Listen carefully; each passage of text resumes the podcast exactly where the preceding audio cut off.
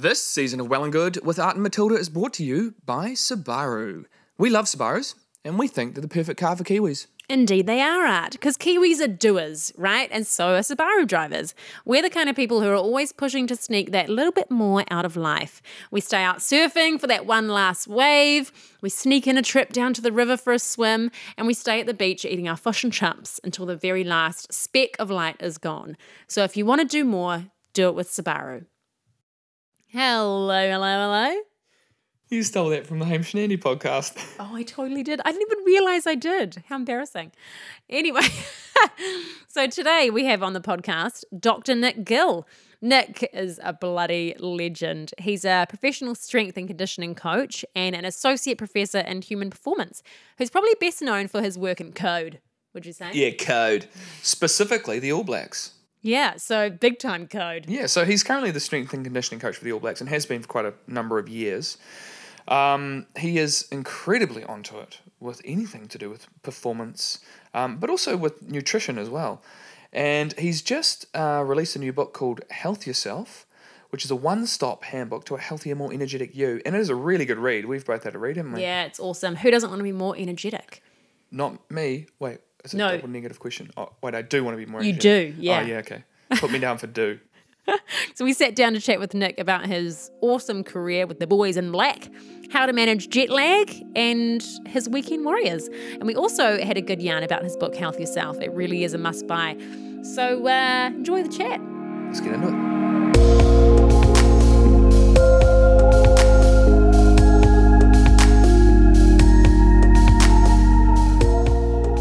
Welcome, Nick. Thanks so much for coming to chat to us. No problem. Thanks for having me. So for those of you who might not know who Nick is, um, he is the strength and conditioning coach for the All Blacks. Um, um, amongst other things, you're also an avocado and kiwi fruit grower. Is that right? Yes, absolutely. Yeah. um, so first of all, can you tell us a little bit about how you got into working with the All Blacks? Because that's obviously pretty cool. Yeah, okay. Um, long, long time ago, I... I was, how old was I, seventeen, and I was finishing school, loved sport, thought, well, I don't really want to do anything else other than sport and exercise, and it was the only thing I was good at. So I went to university down Dunedin, um, studied physical education, uh, finished that study, still didn't feel like I knew anything to get a job or do something I really had a passion for, so did another three-year study, doing a post um, PhD, over in Australia, which was in exercise physiology, and then um, come back to New Zealand and got a teaching role um, at a polytech and sort of volunteered to help with the Waikato rugby team. And that was two thousand one, and yeah, each year I just got offered more and more work and pulled into more teams, and yeah, evolved to being with the, the best team in the world. Wow. Mm. That's so cool. The eh? best team in the world. Mm. have you have you always been quite passionate about rugby or played rugby? Or yeah, yeah, no, ever since I was a kid. Yeah, I remember yeah. getting up at three o'clock in the morning to watch games with my dad, you know, when the All Blacks were playing overseas. And so I think probably just a normal young boy's upbringing in New Zealand. Um, so no, I always had a passion for it. Uh, and I was okay at playing, but I was never going to make the team as a player, so I got the next best job. yeah. yeah, and it's quite an important job. Yeah, no, it team. is. Like, the health of the athletes is pretty important, because if you haven't got a healthy team and a and a fit team, um, then they can't do what they need to do, um, you know, on the field. So, yeah, no, it's um, it's pretty full on. When we're away, it's it's a it's a big job. Yeah. So, what kind of things do you actually do with the team? Do you focus on their diet and their workout kind of routines? Is that the main thing? Um, it's it's a bit bigger picture than that. So we have a we have a full time nutritionist. Um, so her and I work really closely together, um, and we're talking daily about players. Um, so she's looking at the detail of what's what's been eaten, um, and I'm basically look, working with the medical team and the coaches to plan each week, to plan how we adapt to travel, to plan how we get sunlight exposure, to plan um, what we're going to lift in the gym, how far we're going to run, how long we're going to be in the field, what sort of recovery sessions we're going to do. Um, so everything. So from the, the minute they wake up to the minute they go to sleep, we've got a structure in place, and I sort of help coordinate that with the coaches and the medical team. Wow, that's very, there's a lot to that, eh? Mm. Yeah. yeah there's a lot. There's a lot going on. And there's yeah, it's probably, it probably throws a whole different. It sort of turns it upside down when you do so much travel and you're in different time zones and you've got to figure out how to sort of work with the challenge of jet lag and stuff like that, right? Oh, absolutely, because it affects how you learn, how you communicate, how you train, what you can do. It affects your recovery. Um, so yeah, we've I've, I've I've been fortunate enough to be have travelled a lot with the rugby team. So we've got some, I suppose, some routines and structures that, that, that we've used and we think are successful. So we just keep doing what we think's right, but it's a juggling act for sure. Yeah, like what sort of stuff? Like what? Have you oh, got like any when tips you, on when you're going to get out in the sun? Yeah. Uh, oh, the biggest thing is you just have to get straight into the new time zone. Mm. It's simple as that. You get off the plane and it's straight away. If it's eight o'clock in the morning, you, you've got a long day ahead of you. Yeah. Um, and so we put things in place to keep guys out of their beds. You know, so we don't just say, "Oh, please don't go to sleep." We we put something on that they have to be at, so they can't go to sleep. Okay, so they can't be trusted. Well, it's just hard. It's hard. Yeah. Like I yeah, mean, you I've, want a nap, don't you? I've I've gone to my room at five o'clock in the afternoon, had a bath, thinking I'm fine, and mm. I've fallen asleep in the bath. You know, five o'clock. Um, so you just can't. It's not that you can't be trusted. It's that it's just very very hard. Yeah. So you need some energy around you and something to focus on to keep you awake. Um, and even just. Um, I think the biggest learning is don't do. We, we try not to do too much early in the week when we get to wherever we're going to, because because you don't sleep very well, your recovery is really poor. Yeah. So you might feel all right training, you might you might run the house down, you might lift great weights, but because you sleep poorly, three or four days later you're fatigued from sleep and from the awesome training you did when you felt good. So yeah, we sort of avoid that sort of thing too.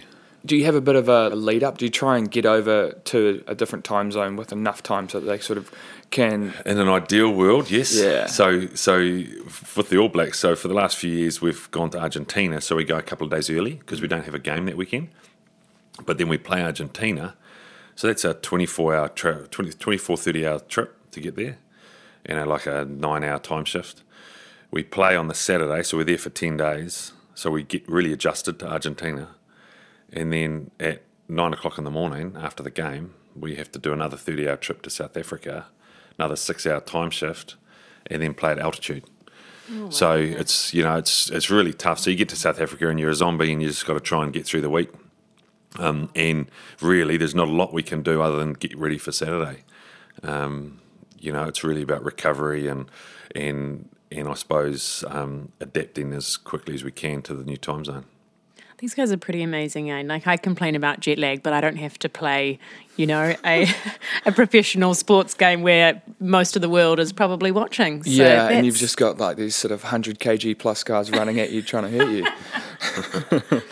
So, so but that that's sort of not your only, um, the only thing you do. You're not just involved with the All Blacks. You also do some stuff with individuals and corporates and... Weekend Warriors. Weekend Warriors, yeah, absolutely. No, I, I work with quite a few people around the world, just people that contact me and... Um, I've got a I've got a guy at the moment um, in America who he's forty-nine and he's trying to lose thirty kilos and and he writes me you know a three page email every single day about how he's feeling and, and it's just absolutely beautiful. Never met this guy um, but I feel so close to him um, and he's got major health issues so so I work with people like that. But I suppose the biggest thing um, that I've been involved in the last few years is Air New Zealand. I help with the pilots and the cabin crew. So I do a bit of work with Air New Zealand, which has been really good fun. And that sort of inspired me to write the book. Um, just working with all these different types of people of different ages and with different challenges in their life around shift work and family and, and just understanding that, you know, it's actually pretty hard and most people don't really know how to do it well.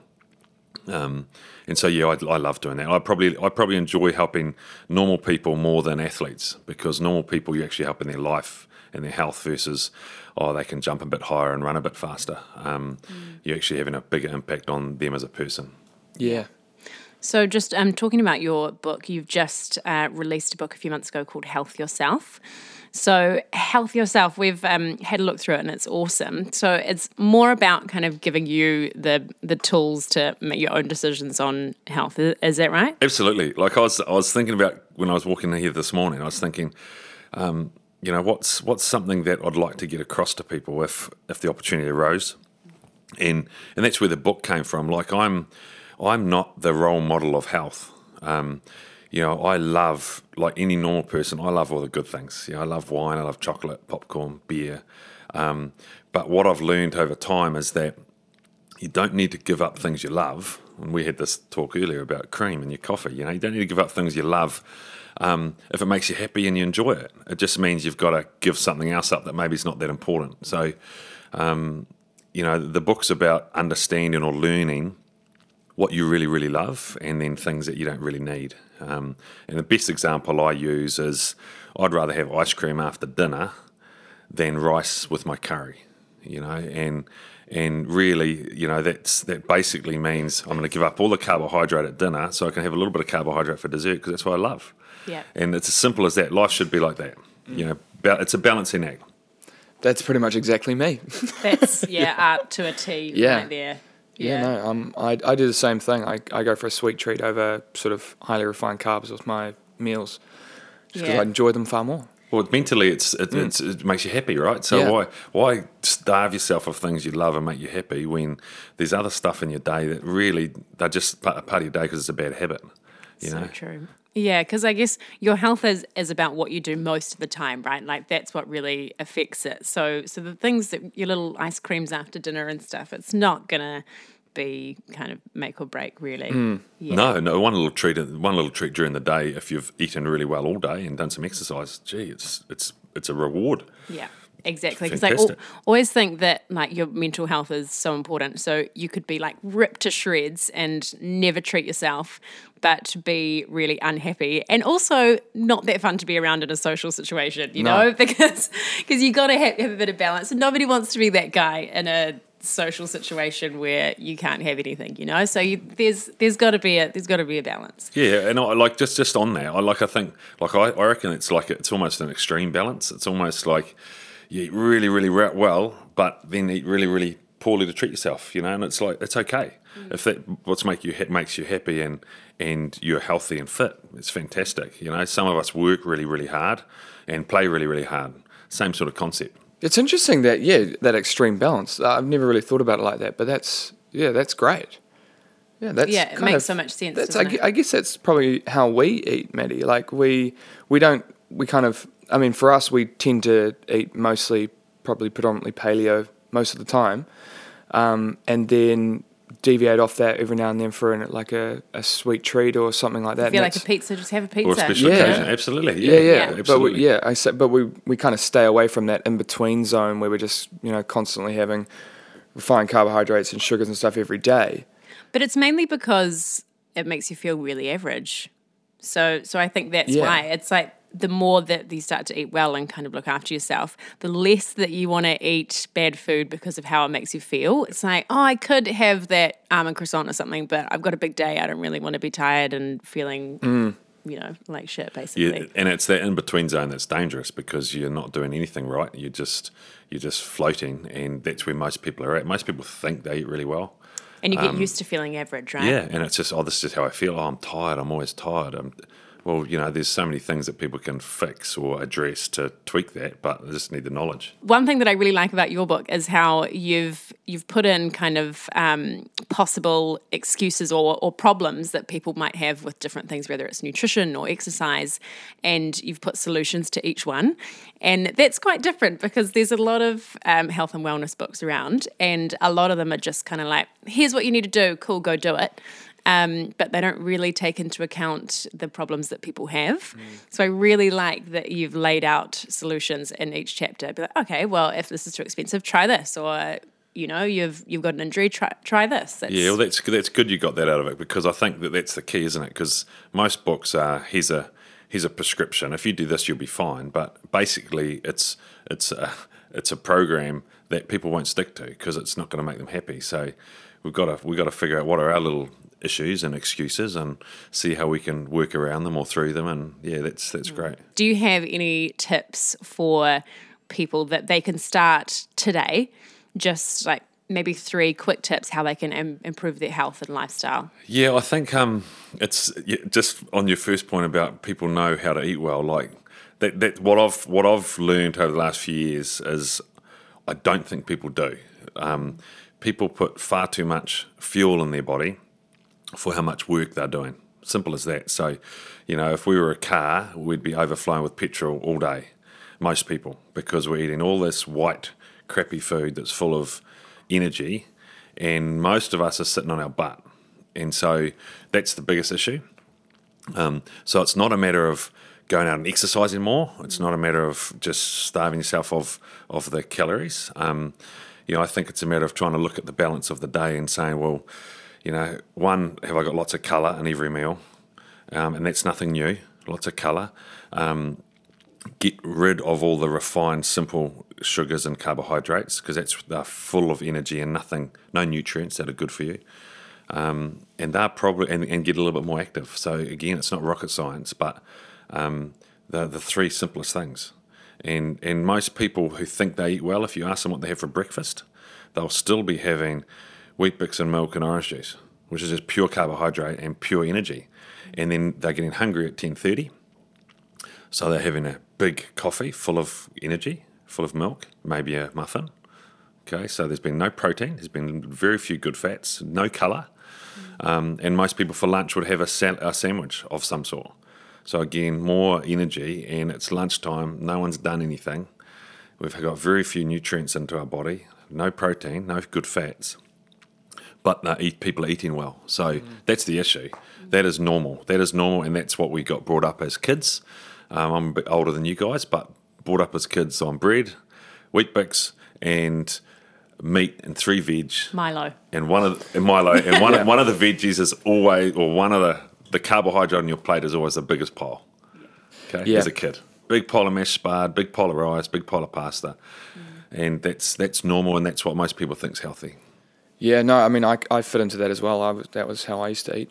Um, and I used to think it was healthy. And, like, were you the same when you grew up? And, totally, yeah. totally. And it wasn't until maybe, I don't want to tell you my age, but maybe, um, I don't know, twenty years ago that I realised actually I'm exercising really well and I'm eating what I think's really well, but I wasn't going anywhere, you know. I was just constantly tired. And it wasn't until I actually did a bit of my own reading and, and, and research and realised, well, actually, if I just removed that, um, let's see what happens. And all of a sudden, my training gains went through the roof, as in I got a lot leaner and got fitter um, because I was carrying this weight. And so it was almost self-experimentation that I figured this out for myself. And that's, again, what I put in the book is you got to figure out your own stuff. We all, we all love and crave different things. We'll respond differently to fats and carbs and proteins. We'll respond differently to exercise. So we've got to figure out, well, how does that work for us? And it changes as we get older. You know, as I'm getting older, I need to eat far less. Okay, yeah. Oh, it's just, and you see it all the time. Like, like I work with, I've worked with people or seen numbers from people that I've worked with where every year, you know, is a kilo of body weight. You know, so you you, you meet a twenty-five-year-old pilot, and at forty-five, he'll be twenty kilos heavier. And it's just normal. Again, it's normal. Mm.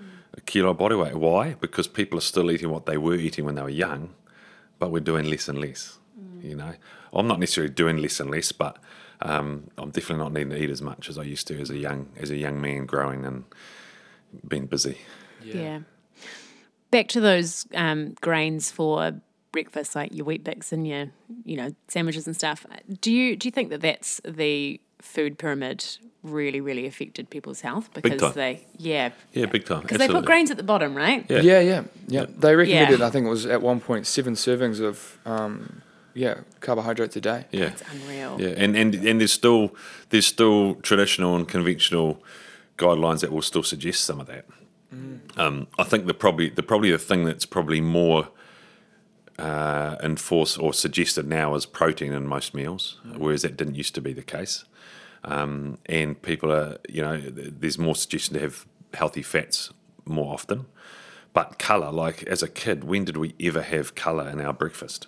Very beige no. foods. Maybe apricot, apricots, which again is just sugar and yeah. a syrup, you know, like it's, um, we're just, the, the nutrients in breakfast is in, in New Zealand are just lacking.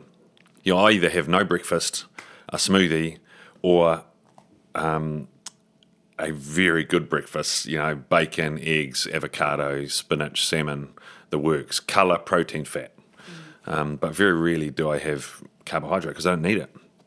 Yeah. No. And I mean, it's it's marketing as well. It's just been marketed to us for since we've been since we were born that you need those refined carbohydrates throughout your day, or at least at breakfast, to, to be get healthy. you through. It's, yeah. it's, to get you through, and it's like yeah. get you through what? You're not doing anything. I'm literally you know, like, driving in my car to sit at yeah, another place. I don't need breakfast to sit in my car, sit down for, for nine hours, right? Like, and I definitely don't need a guts full of carbohydrate. No, you know, and and that's the problem. And the problem with carbohydrates, in my opinion, and this is just from me personally, is that it makes you want more carbohydrate. Mm. As soon as you get rid of them, you don't want them, you don't need them, and you don't you feel great. But as soon as you get on that, that insulin rebound cycle of of craving sugar, all of a sudden you have that trough in the afternoon, you want a morning tea, you want a snack, you're just you're hungry all the time. Mm. You get rid of that simple fuel and you, you, you can eat whenever you feel like it. Do you reckon there's like an, a, a length of time that you need to kind of like try and cut them out for until you stop craving them? Oh, have you, have like, you found that I, with any I, people? Honestly, the, the, um, I don't think there is. I think it depends on each person's mental capacity, you know, um, to be disciplined. But most of the, like I went through an experiment on myself, um, what I mean, what I mean about fifteen years ago, yeah, or maybe twelve years ago, called The Warrior Diet. Have you heard The Warrior Diet? No. Um, is that a diet you have like one meal a day? Yeah. Yeah. It's very cool. It's a book, it was, and, and it's written about the Roman Empire where the Romans walked the world conquering countries, right? So they just walked and then they'd destroy a civilization and take over that country and then feast, savage. feast and party that night. And if you picture a Roman in your in your in your brain, it is this ripped warrior, this most amazing physique, you know, in the world. Mm. That's what we all have in our in our mind is this amazing physique. And so this book was written a little bit of tongue in cheek, but it was about that type of eating where eat once, but feast. Mm. And so I tried it, and um, I lasted about two weeks. And the most fascinating thing I learned out of it was that I went from normal eating. Um, it was probably the, the turning point for me. Um, I went from normal eating to, to going till ten o'clock. Oh, man, I'm hungry. I haven't had breakfast. You know, the next day, eleven o'clock. Okay, I'm hungry now at eleven. Every day, the point where I got really hungry moved an hour. Wow. Every day until I was getting to about three or four p.m. Then I was hungry. So it shifted. It took, it took what, ten days to go from missing breakfast and lunch and only having dinner, the the time I got hungry just shifted. And all I had to do was busy my mind, like get busy doing something in that hunger spot, and all of a sudden, oh, I'm not hungry anymore. And so it was a habit. The habit was the body wants food at eight a.m. because that's when you have breakfast.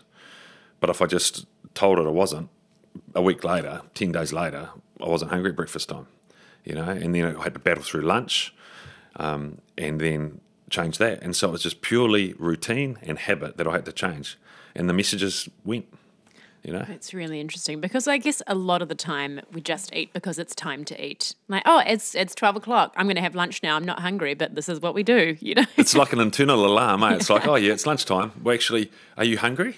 Don't yeah. eat if you're not hungry. Like, that's the other thing I don't get is people eat when they're not hungry. Why eat when you're not hungry? That's right. I mean, it's you, just... your body knows. But I think the thing is, Like um, we don't know when we're hungry and when we're not hungry. No, because, I was just, I was just going to say because that. You know, back to your point, like you, you're not really you weren't training your like your stomach to not be hungry. You're training your retraining your mind because that was what was actually making you hungry, right? That, that's right, and that's mm. the thing. Like our body's actually against us a little bit because it sends us these messages of you're hungry when actually you're not. It's a it's a message that maybe is ingrained internally upstairs, mm. or the the t- the stomach is saying, hey, this is normally when I get something put in here. Um, either way, um, mentally or physiologically, we get this message that we need food. Because give me a break. Like, we could be on an island for a week and not need food. You mm. know, we don't need food. That's the problem. People think we need to eat all the time to, to fuel ourselves. We've got so much fuel stored. We don't need to eat, no. you know, all the time, like we've been told to or educated to. So it's understanding how to decipher the, the stomach message and the brain message of eating, and if it's actually a true message, or is it thirst, or is it habit and routine? Often it's thirst. You know, you try drinking a litre of water when you think you're hungry, and all of a sudden you're gone. That hunger's gone. You know. Yeah.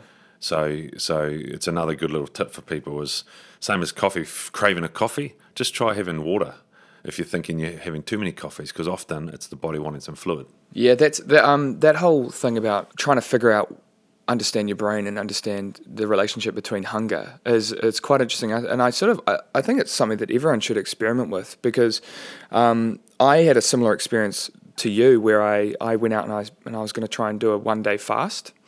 So my first, no, sorry, I was just going to fast till lunchtime, till twelve o'clock. And the first day I did it, um, I made it to eleven o'clock, and I was like, nah, I can't do this. I've got to eat. I was like, nah, this is not for me.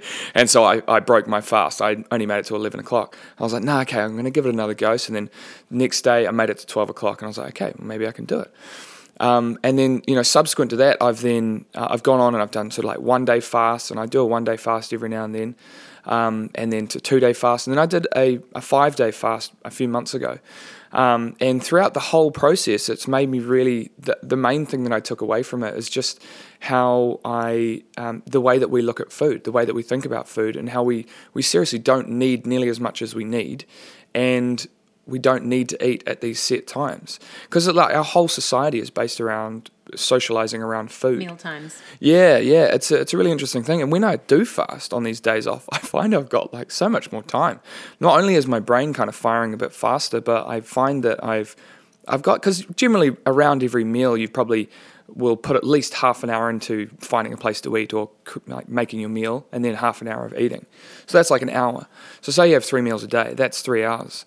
So I found, you know, by on those days when I was fasting, I had three extra hours to do stuff. It was it's awesome. liberating, eh? It's, yeah. li- it's liberating fasting or not being dictated by mealtime mm. and only eat when you need to eat. Um, you do plenty more time, but fast, more stable energy. Um, yeah. That that point about the your brain feeling more active, um, there's an awesome docu- B B C documentary called Eat Fast and Live Long. I don't know if you two have seen it, but I've seen it, yeah. Fantastic doco, and it's a, looking at what's happening when people fast or, or don't eat. And the biggest thing I got out of it was they they did this experiment on these rats who they had a fasted rat and a rat that was eating three times a day. And the thing they found was that the brain activity in the fasted rat was hyperactive. It was just like totally excited the whole time. And this brain activity in this rat that's eating three times was like dull, you know, it was just like slow and cruisy. And it was actually an exact example of what we happens to us. Mm. And the scientists were trying to explain it, and they couldn't really explain it other than it being evolutionary, and that if you think about how we've evolved from hunters and gatherers, you know, if we were sleepy and dozy all the time, there's no way we're going to kill an animal. We'd miss it. It'd run away before we could get it. Whereas if you've fasted and were hungry and starving, the brain is like, it is wired up to go, you're going to get it, you know, because you need to. So it's like survival. And so that's what you experience when you're not eating all the time or too much. You're far more energetic, you know. And again, people aren't experiencing that enough themselves. It's like too hard basket. Um, and you mentioned art, you know, you only got to eleven o'clock. That's just normal. Most people, yeah, I'm going to fast, and they'll get to morning tea. Ah, oh, why do I want to do that? You know, like, but you've just got to, you've just got to, um, I suppose, um, again, thinking about before I came in here, like some days I don't eat until dinner time. Some days I'll only have a couple of smoothies during the day and then a normal dinner. Some days I will feast all day, you know, and I don't have any rules other than just thinking about what I got on and what I'm doing and what I need to put in, what I feel like. And, and I sort of, um, again, I'm not the role model of health, but I'm really happy um, and I love food. So, you know, I think somewhere in there is a nice balance to try and experiment to find out your way. Yeah, because I think another great thing about fasting is that it puts you back in touch with your own body, because I guess in modern society generally we're pretty out of touch with our bodies. Like if something goes wrong, we we kind of go to the doctor and get a pill to fix it.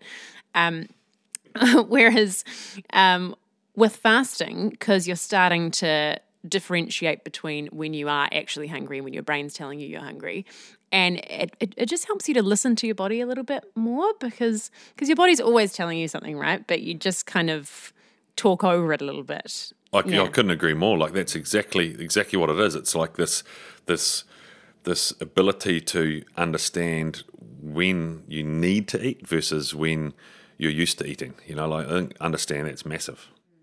Yeah, it's, yeah, and and like when, um, yeah, talking about when you need to eat. I mean, I actually I, I think there's some um, study on the longest fast ever, which was like over a year. Have you wow. read that? Yeah, wow. It was this. Um, you doing that next? You doing? You doing yeah, that'd that be me. No? no, it's it's some guy. He was a, he was a doctor, and he was severely overweight.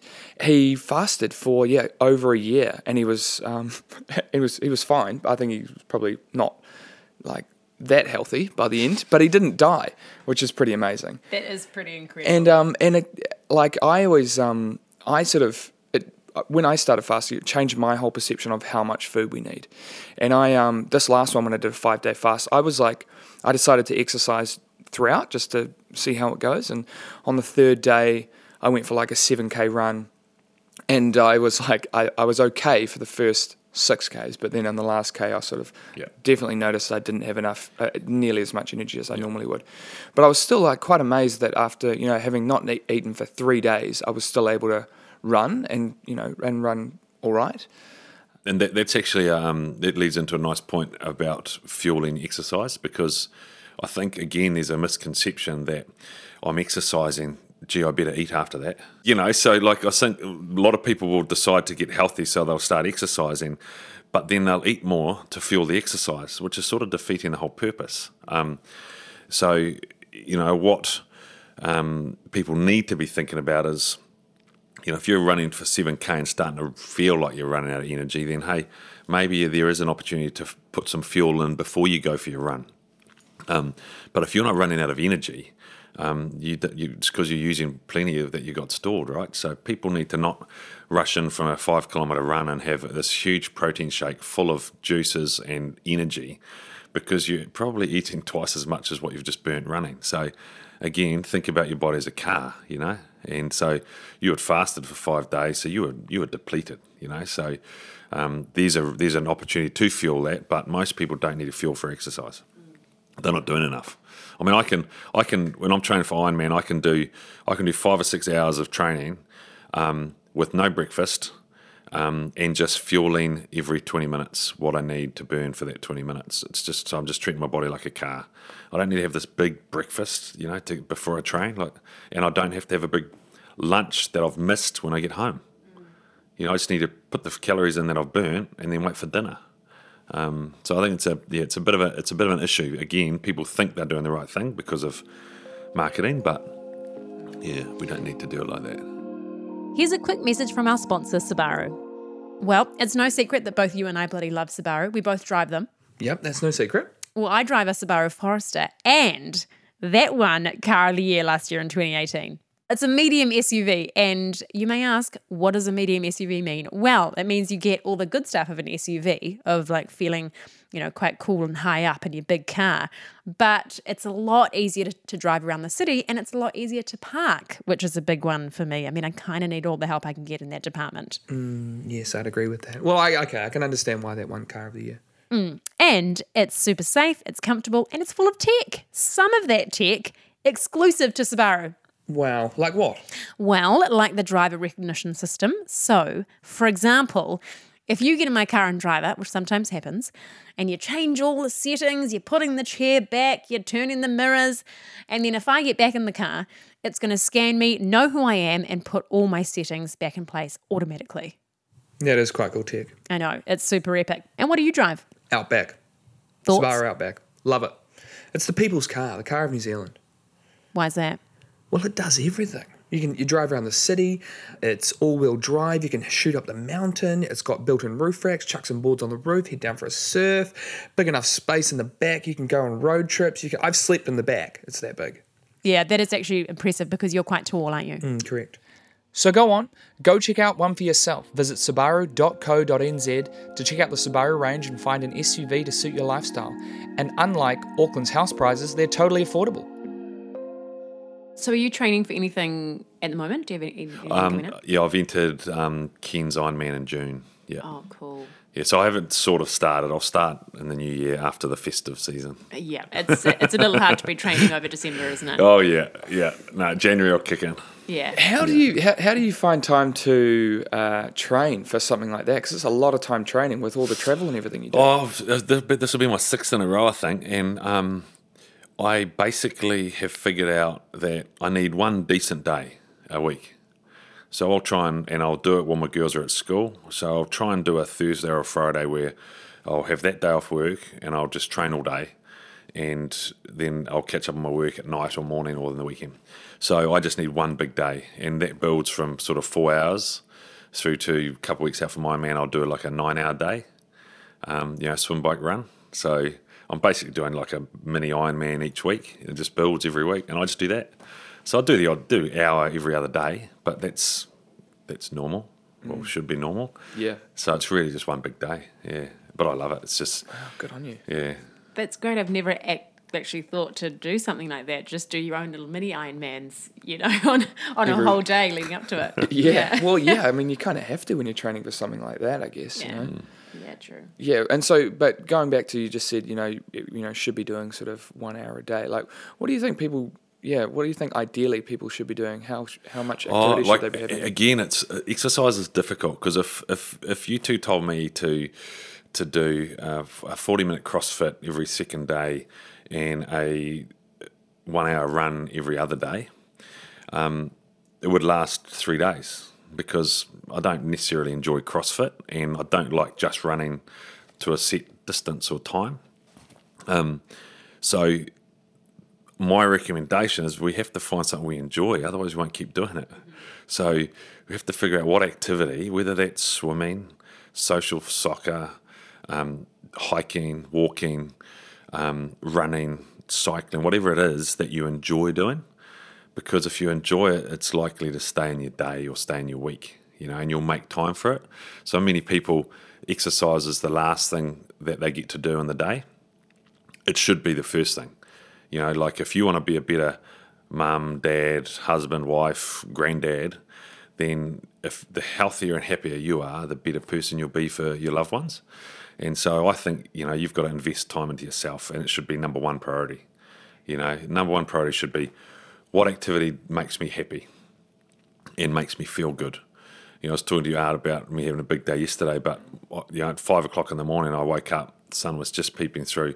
So I got up and shoveled mulch for three hours, just, just out of the blue, you know, and I absolutely loved it. I was sweating. It was really hard work, um, shoveling, and that's my exercise for the day. Um, loved it. Wasn't a chore. Um, wasn't boring. And so people need to find what gets them out of bed, you know, and, and they come back into the house beaming with energy. And, you know, my wife will often say to me, if I'm if I'm struggling a bit, a bit tired or grumpy or stressed, she would just give me, hand me my running shoes and say, go, you know, because she knows when I come back after a run, I feel amazing and I can do anything. Um, so I think, yeah, just I don't think it's a matter of what's minimum or what's maximum, but regular activity, you know, four or five times a week, you need to be doing something. Um, and whether that's socially, whether that's with your daughter, um, you just got to be doing something and it's got to be something you enjoy. Yeah. So true. Social sports is a great one, isn't it? Because it's just it. You get so much out of it, more than just the exercise. You get that teamwork, new new mates. It's just so fun, isn't it? Yeah, we're, we're huge, huge fans of social sports. And and that's like as, as parents too. Like that's something that I've had to try and push with my daughters. Is they're not really competitive. They don't want to win. You know, they don't love sport. They're like dad. They're not talented. They're just they're just grafters.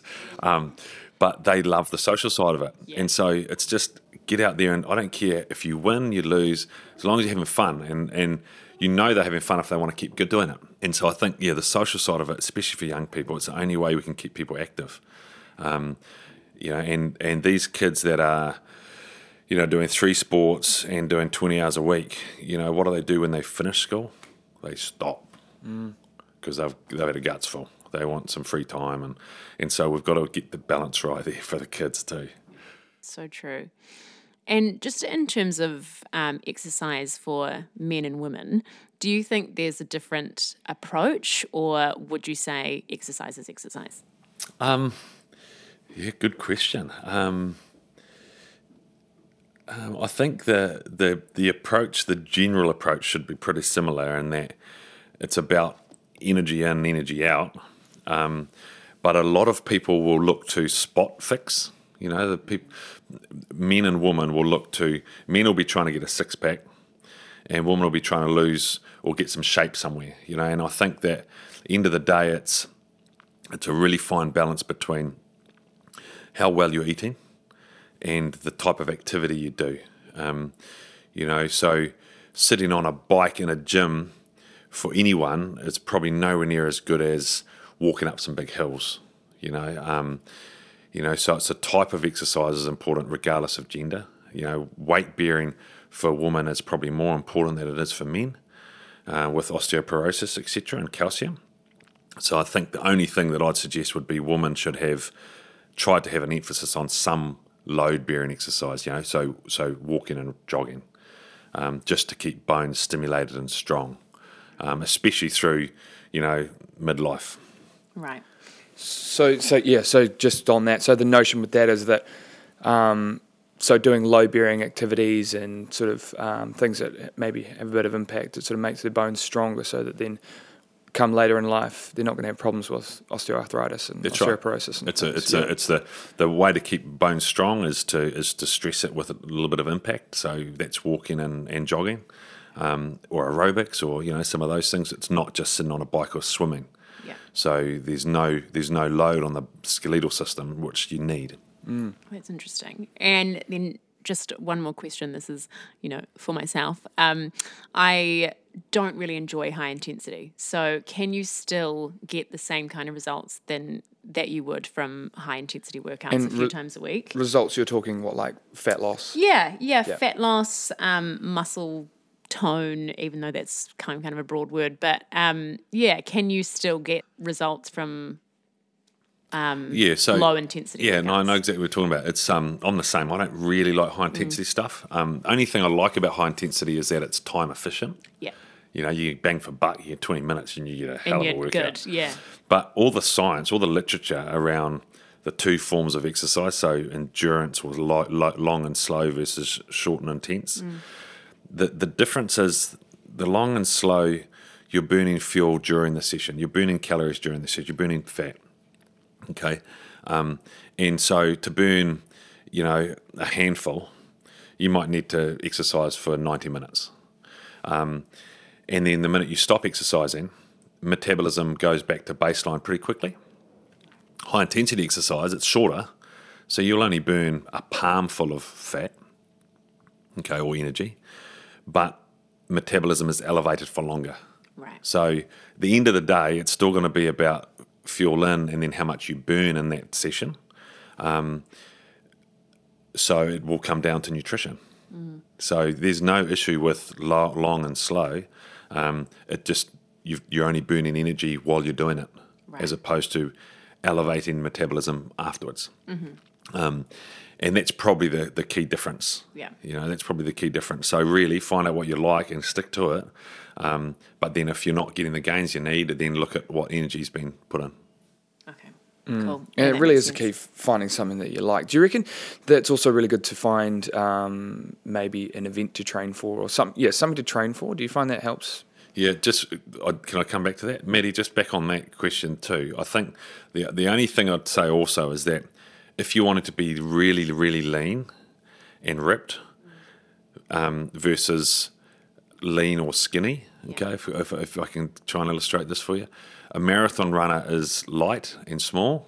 A sprinter is lean and ripped. Different types of exercise. Yeah. So you typically find the high intensity exercise will produce the leaner specimen, um, but you can be smaller and slight by doing endurance exercise. Yeah, does that, that sort of make sense? sense? Mm, yeah, yeah, that definitely so, makes and, sense. And if you look at uh, different types of athletes, that's what they look like. Mm. And so in rugby teams, it's exactly the same. The guys that sprint a lot are the ones that are lean and have a six-pack. The guys that lift a lot and jog around a bit tend to not. Yeah. yeah. Yeah, that um, makes sense. Uh, what was that? That was about. Um, I was just, I was just thinking. Do you find it's it's good to um have something to train for? Oh, for people? Man, totally. Yeah, absolutely. Like I, I, the only reason I do an Ironman is because otherwise, um, I don't have anything that scares me or inspires me to get out of bed and do stuff when I don't feel like it. Mm. Um, so I always encourage people to find something that no, it doesn't have to be super scary, but um, I got a group of mates that I went to university with. I've known these guys for twenty. Gee, how long is it now? twenty-five years we've known each other, and we meet up once a year to do one of the big runs around New Zealand. So every year it's a different run. Um, we're doing Arthur's Pass this uh, Arthur's Pass this summer, and it's awesome. I'm always got something on, so I'm always fit. But these guys, when we first started doing it, were you know unfit. They weren't the healthiest men, and every year now they have this thing that they have to get ready for. Mm. Because the boys are all getting ready for it, and we're yeah. all around scattered around the country. And they think, oh, God, I've got to do it with Nick Gill. You know? oh, no, no, it's not, no, it's not like that at all. But but it's interesting because they've they've figured out what they need to do to stay fit and stay healthy. Because there's this one thing they need they do each year. Um, it's social. It gets them out of bed. It makes them think about, oh, gee, it's summertime, better start running. Um, so I think people need something to to dig their teeth into. Yeah. A lot of people get a bit scared by that, um, you know, but it can be as simple as, you know, running ten kilometres. Um, but if you don't have a, a line in the sand, like a target, I think it's very hard to stay motivated, mm-hmm. especially through winter. It's very hard. You know, life is busy, life is full on, energy goes up and down, stress goes up and down, mood swings. And so we need something that, you know, we're moving towards. Um, like for me, if my goal was to... Um, lose body fat or lose weight, I wouldn't do anything about it. It would last one day in my mind. You know, like it doesn't doesn't inspire me, doesn't excite me, doesn't challenge me, because, well, who cares if I don't? Yeah. Versus, I'm going to do this and I'm going to do this time. And all of a sudden, I've put pressure on myself to nail it. Um, people are expecting me to nail it. Um, you know, if... If as a young parent you tell your kids you want to do a half marathon, and like you're going to inspire them, but now that they're waiting for you to do it, there's pressure on you to get out of bed and go for a run, you know, yeah. and stay healthy for them. So I think I think it's really really important. A target, a goal that that is a little bit challenging. And sort of com- like combining that with, um, you know, you talked about the sprinter and the um, the long distance runner. I guess from like an aesthetic point of view, if someone wanted to. Um, maybe they did want to change their body to look a certain way, or to, you know, maybe be a bit leaner or a bit more muscular. And, you know, perhaps maybe they could find uh, some sort of event or a competition where you see like those sort of athletes, uh, you know, exhibit that body shape that you're kind of after. And then maybe that could be something you could try and train for. Yeah, absolutely. So that's you see that the people doing that, and and if that's what you're after, then then maybe maybe into that sort mm. of thing. Yeah, I think so. The only thing with that though is that often, especially for weekend warriors, um, you know, people doing a half marathon aren't always a picture of health. But gee, imagine what they were like before they did it. Mm. Mm. You know, so so you can't really. I, I think if you look at the winners of those events, yes, but they're typically. Freaks, you know, yeah. they're yeah. not normal. Yeah. So you sort of have to be careful there. But but I think, you know, like definitely if you're if you're talking about being very muscular and lean, then you wouldn't you wouldn't be trying to be a, do a five K event. You know, like you'd need to be lifting weights and doing some high intensity work and and and and doing that sort of thing versus just pounding the pavement. Um, so I think it does have to come back to what is it that's important? Is it how you how you look? How you feel, or what you actually enjoy, and those three points should help you decide where you want to go. Yeah, and keep coming back to them, because I honestly I don't care how I look, I care how I feel. If I feel good, then whatever I'm doing is right, you know. And um, if I'm feeling too tired, I haven't got the balance right. Um, if I'm too heavy or some jeans are a bit tight, I haven't got the balance right. So. Yeah, I think it's more, as long as I feel good, it's important. Yeah, that's huge, eh? And and um, and that's all about learning to kind of listen to your body, I guess. And because in your book you talk, um, Maddie touched on it before about the experiments that you kind of, because um, you, you're all about um, experimenting with your body and just kind of, um, is it like the N equals one yeah, experiments? Yeah, absolutely. Yeah. Um, so... yeah, N, N equals one experiments are basically experiments with your body. Yep. Um, and are there some, um, you know, have you got some sort of experiments that you'd like, you think would be cool for like most people just to try out and how to do them? Whether oh, absolutely. Nutrition like, like or we were talking, we were talking about it earlier. Like, you know, sometimes there's things you know that you're you've got in your day that that maybe aren't the best for you. Mm. And so I think it's um, I think it's a matter of prioritising or thinking about one thing that you'd like to change and it being, you know, there's a meaningful reason for the change. So. Um, what's a good example? Good example. I, I got told this the other day. I think it's fantastic. Um, you know, a lot of people will stay up till eleven or twelve o'clock watching crap on T V, and then only getting six hours sleep, and then being too tired to get up and exercise before they go to work. And the the example given to me was, would you get up at four a.m. to watch that T V if you went to bed early? Hmm. Okay. Yeah. And I guarantee no one would do that. Yeah. The T V, the, you, you're up because you're up. It's just what you do. It's just so go to bed early. Set a set a time to go to bed. You know, like get a certain amount of sleep so you can get the get the best out of the next day. So that's one little example. Is ask yourself, do I need to watch this, or could I, would I set my alarm tomorrow morning at four a.m. to get up and watch it instead? No way. No. Okay. Um, things like replacing rice and pasta with vegetables. So I just replace rice with broccoli, simple as that. So I can have more broccoli and it's loaded with vitamin C and I'm not getting the same energy hit, but I'm still satisfied and full. Um, so little things like that is what I do, you know, little experiment, try that, okay. Um, likewise, try not having a dense carbohydrate breakfast. Do you really need bread? Like, like what, what, what does bread taste like? What does rice, by itself, what does bread taste like, rice, pasta, what does it taste like? What does potato taste like by itself? Unless it's baked in oil and covered in salt, it tastes like crap. Because they're just fillers, really, aren't they? Fillers. Yeah. Yeah. They're just fillers. They're holders for so, other things. So yeah. I think, yeah, there's there's loads of experience. You go on and on and on. Like if you're having a muffin at morning tea, try not having a muffin at morning tea for a week. See if you really miss it. You won't. You won't. So I think um, we've all got different experiments we can do, and I think the key thing is learning about yourself, but keep doing it. Because it, cause it just changes, man. Changes, like every year it changes.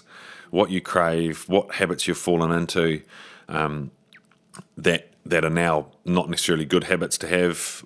Um, so, you know, we're we're we're a moving beast. We're a dynamic organism. We need to we need to keep experimenting how we how we operate and how we feel the best because um, it changes. It totally totally changes because it's like I think a lot of people think about health as this sort of end goal, but it's not. It's just this continual journey that's continually evolving. It doesn't right? stop. You mm. never make it. You know, you never make it, and that's why every year I have to reset and calibrate and figure out okay, what's next year going to hold for me because. It's just everything changes, you know. Sometimes you get an injury, jobs change, family changes, you know, travel for you guys changes, you know. Um, you know, so many things change, so our life changes and we have to adapt. Yeah. Yeah, absolutely. And then just to wrap up, we ask um, our final question, and that is if you could have only three foods for the rest of your life, what would those three oh, foods be? Three foods. Okay. Um, avocado would be would be first. Of course. Because I, your, I grow them. Yeah. Yeah. Um, actually, and the second one would be, more, I've got chickens, so eggs mm-hmm. from my yeah. chickens. Um, and ideally, and I've joked with my missus about this, um, salmon. Like I'd love a little salmon pond. Mm. Like I don't want to leave my property, basically. I just want to stay on my property yeah, and eat ideal. Off the land, you know. Mm-hmm. Yeah. So avocados, you can have it every meal. Eggs, you can have every meal. And I just love salmon. Yeah. Cooked, mm. you can have it every meal as well. So that'd be my three go-tos. Yeah, I like um, that. And obviously water. Yeah. yeah. yeah but well, if, am well, I allowed? Am I allowed like a fourth? Like a fourth? Add a fourth in there. Like just as a, to keep this depends, balance. Depends. What thing, would it be? Chocolate. Yeah. Oh yes. Yeah. So can, yeah, to keep the allowed. Balance, right? Yeah. Yeah. So yeah, all the totally. Good food and then your treat. You guys are so similar. I feel like that those are yours, aren't they? Those are pretty much mine, except I would have had, um, I probably would have either had, maybe, I would have had chicken instead of the salmon. Oh, chicken. Yeah, yeah. Or I would have had maybe. But remember, there's no seasoning. So yeah, just true, bland chicken. True. Yeah, exactly. Mm. Well, what are you thinking now? Well, I don't know. But I also think coconut because I just think about all the different ways you can have coconut, mm. like coconut milk, coconut water. coconut oil, coconut, like just so many different things. Yeah. Versatile, that one. I mean, it's a, it's a loaded question. Yeah. And you've done really well, is. Nick. Well, it's actually, that's my, pretty much my breakfast, right? Yeah. Like that's that's my go-to breakfast. And so I have that and I don't feel like I need to eat until dinner time. Yeah. So if that's all I could eat, then I could have that at, you know, breakfast and at dinner. Happy days. Mm. Yeah. All right. Well, um, hey, thanks so much for your time. We know you're busy. Um, and I think you're just going to run off now and go coach Meetings. some athletes. Meetings, yeah. Yeah. Oh, but uh, where can people find your book, Health Yourself? Oh, anywhere. Um, bookstores, all good online. Bookstores. Yes. We we picked our copy up at Paper Plus. We yeah. did. Yeah, I think you get it online at Mighty Ape and stuff. I think you get it on iTunes and stuff too, so. Oh, just anywhere yeah. that books are. Yeah, just anywhere that books are. Just, yeah, search it up and, and hopefully it helps you.